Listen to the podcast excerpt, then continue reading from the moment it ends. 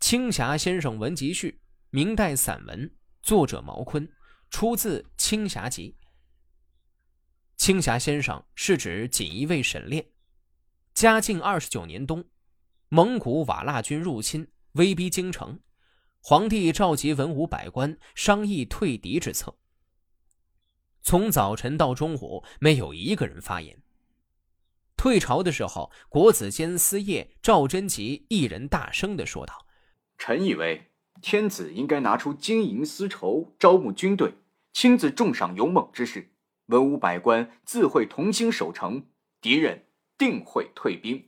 锦衣卫经历审炼，极力支持赵贞吉的意见，并慷慨激昂地加以补充。吏部尚书夏邦贤斥责沈炼：“文武重臣没说话，你一个小小的官员，瞎说什么？”最终，朝廷采纳了他们主战不降的建议。不久，敌军撤兵。后来。北方的边患十分的严重，而又适逢内阁首辅严嵩擅权，瞒报军情。沈炼眼看大明江山将要灭亡，心急如焚。他在朋友家喝酒，感伤国事，当场写下奏书，揭发严嵩父子的十大罪状。皇帝下诏说，沈炼去年在金殿吵闹，不注意作为人臣的礼仪。现在又想通过诬告、诋毁大臣来获取名声，责令对他杖责。最后，沈炼被停杖之后，贬斥到塞外的保安州种田去了。嘉靖三十六年，兵部侍郎、宣大总督杨顺与蒙古鞑靼部落交战，丢失城池四十余座，杨顺却杀害一批躲藏战争的无辜流民，来谎报军功。沈炼仿知此事，给杨顺寄去两首诗来责问他，措辞十分的严厉尖刻。杨顺既与巡查保安州的御史陆凯商议，以白莲教的名义杀害沈炼。十月十七日，沈炼被害，时年五十一岁。沈军的门生于军搜集编辑了他生平所著的诗文若干卷，将他的作品汇编成《青霞先生文集》。他的儿子以敬请来毛坤作序。毛坤深深敬佩沈炼的为人，且与沈有着相似的遭遇，便欣然写下了这篇序文。沈君青霞，以锦衣卫经历的身份上书抨击宰相，宰相因此非常痛恨他，正在竭力罗织他罪名的时候，幸亏皇帝仁慈圣明，特别减轻他的罪责，把他流放到边塞去。在那段时期，沈君敢于直谏的美名已传遍天下。不久，沈军就拖累着妻子儿女离家来到塞上，正巧碰上宣府镇、大同镇一带频频传来敌人入侵的告急警报，而帅府以下的各级将领都束手无策，紧闭城垒，任凭敌寇出入侵扰，连射一支箭抗击敌人的事儿都没有做到。甚至等到敌人退却，就割下自己队伍中阵亡者和在郊野行走百姓的左耳来邀功请赏。于是，父亲哭儿子，妻子哭丈夫，哥哥哭弟弟的惨状到处都是，百姓们连控诉呼吁的地方都没有。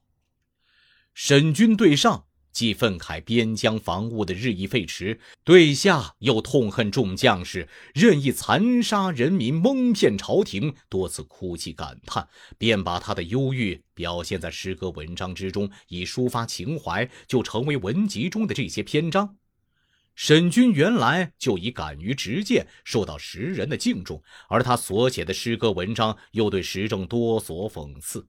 逐渐传播出去，朝廷上下都感到震惊恐慌，于是他们开始竭力进行造谣陷害，这样沈军的大祸就发生了。沈军被害死以后。虽然朝中的官员不敢为他辩冤，但当年身居军事要职一起陷害沈君的人，不久便因罪撤职。又过了不久，原来仇视沈君的宰相也被罢官。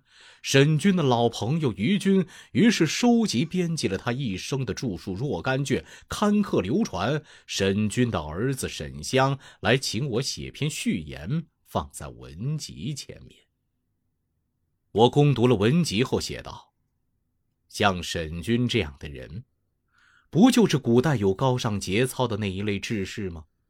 孔子删定《诗经》，从小便篇的怨恨亲人、相伯篇的讥刺谗人以下，其中忠臣、寡妇、隐士和愤世嫉俗诗人的作品一起被列入国风、分入小雅的数不胜数。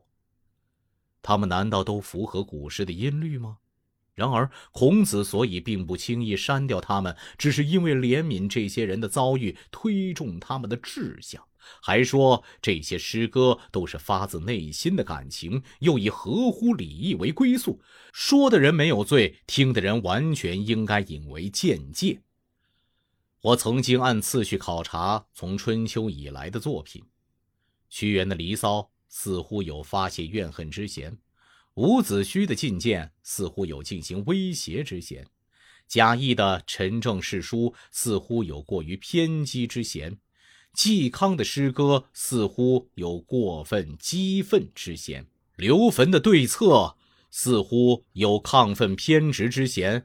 然而，运用孔子删定《诗经》的宗旨来收集鞭策他们，恐怕也未必不被录取。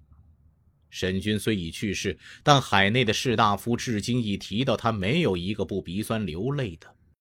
啊，文集中所收载的名剑。筹编等篇，如果让后代人读了，他们足以使奸臣胆寒，使边防战士跃马杀敌，而激发起同仇敌忾的义愤，那是肯定的。